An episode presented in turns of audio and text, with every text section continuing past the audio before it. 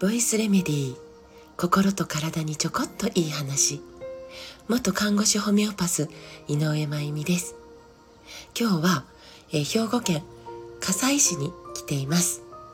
18時から原発と放射能の話という、え、あの、まあ、テーマで、ねえ、主催していただきた、いただいたので、あの、これお話しさせていただくんですけど、あの、ほとんどリクエストのない、あの、話のテーマなので、とっても、あの、嬉しくて感謝しています。さて、コレステロールのお話、4日目になります。はい。昨日までは、コレステロールは私たちの体にめちゃくちゃ実は大事です。ね。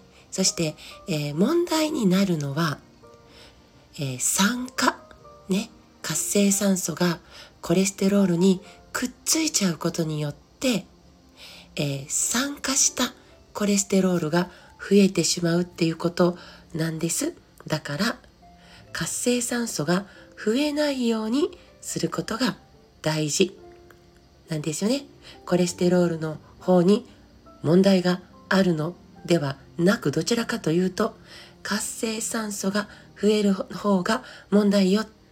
ね。そして血管が傷つく。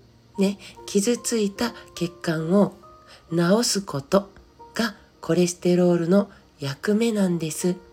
だから血管が傷つくとコレステロールはね、えー、それを修復するために増えるし、ね、そして、えー、その増えたコレステロールが酸化したコレステロールだったら傷ついた血管のささくれに詰まって詰まって血管にくっついて、ね、狭くして動脈硬化にもつながるしね、心筋梗塞とか脳梗塞とかそういう問題にもつながってしまうから。だから血管を傷つけないようにしよう。この血管を傷つけるものの代表的なものが甘いものイコール白砂糖。ね白砂糖ですよ。なんてお話をさせていただきました。今日はコレステロールの最終回としてコレステロールの酸化を抑えることで LDL いわゆる悪玉と呼ばれる、えー、悪玉コレステロールを減らす食事についてお話ししたいと思います。もうね、いろいろあるんですよ。あの、いろいろあるんですけど、もうそれをバンって絞り込みました。それは何かというとこのコレステロールのことのみならずいろんな意味でものすごい大事な食事だから食材だから。ね。でもコレステロール酸化したコレステロールを減らす抑えるということにも強烈な、えー、威力を発揮するものなんです。それは何かというともう日本食万歳なんですけど、それは、だし汁を、だしをちゃんと取った一日一杯のお味噌汁。もうね、何なんでしょうね、この味噌汁というのは。もうね、優秀すぎて感動します。ね。で、まあ、昆布、鰹節、ね。この、この辺りにはもうコレステロールを抑える成分がもうしっかり入っていて、さらにお味噌の材料である大豆にもコレステロールを抑制する働きがあって、ね、さらに、ね、さっき昆布って言ったんですけど、海藻類ってそこすごいんですよ、コレステロールを抑える。ね、だから、わかめ、めかぶ、もずく、ね、コレステロールを抑える、そんなものたちがもうお味噌汁にちょこちょこ入る。ね、もう最高の酸化コレステロール改善食になるんです。ね。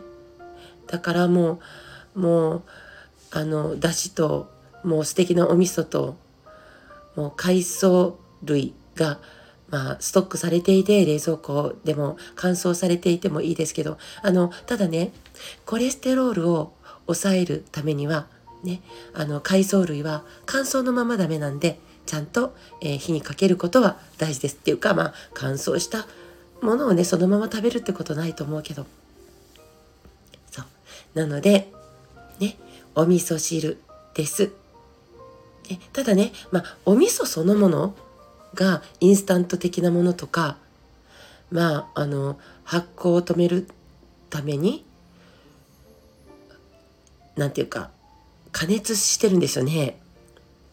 あのそれで加熱を加えたこう安い安いめのって言ったら変なんですけどお味噌ではなくて、えー、味噌蔵でしっかりと熟成されたお味噌を使ってほしいのでねお近くの味噌蔵行ってみてほしいなと思うんです。ここにこそ手間暇お金をかける。ね。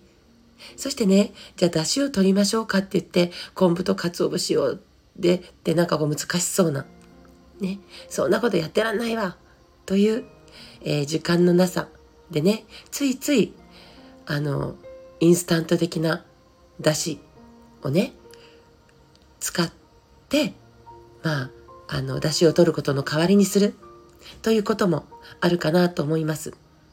でその時にはやっぱりね、えー、添加物があの化学物質というかねが添加されていないものがこれも毎日のことなんで絶対絶対いいです。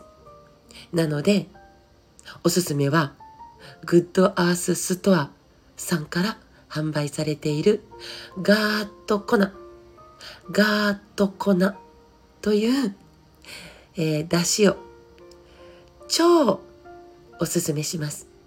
もうね本当に体変わりますから。ねコツコツ使ってみてほしいんです。ねさらに緑茶に含まれているカテキン。ねこれもコレステロールを抑えますね。お味噌汁ちゃんと飲んで緑茶を飲む習慣が当たり前だった。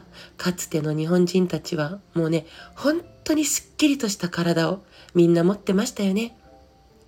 だからジムに行って運動するぞとか今日からダイエットとかまあそれも悪くないと思うんですけど継続可能な方法で美味しく取り組むのがベストですお味噌汁習慣を見直すことそして緑茶を急須で入れて飲むという、そんなことも楽しんでみること始めてみませんか？私ね、えー、やめ茶ファンだったんですよね。やめ茶。えー、漢字の8に女と書いてやめ茶。ね。だけど、鹿児島に伺うようになって、チラン茶を飲むことがあってね、今はチラン茶ファンです。もう本当に美味しいです。ということで、次回も込めてね、私自身もちゃんとできてるか？ね、まだまだ全然です。なので、私自身も自分の体に向き合いながら、今日、明日、明後日の兵庫県でのお仕事を楽しみたいと思います。そしておかげさまでフォロワーさん1000人を超えました。ありがとうございます。明日からも、えー、張り切ってお届けしたいと思います。今日も最後まで聞いてくださってありがとうございます。また明日お会いしましょう。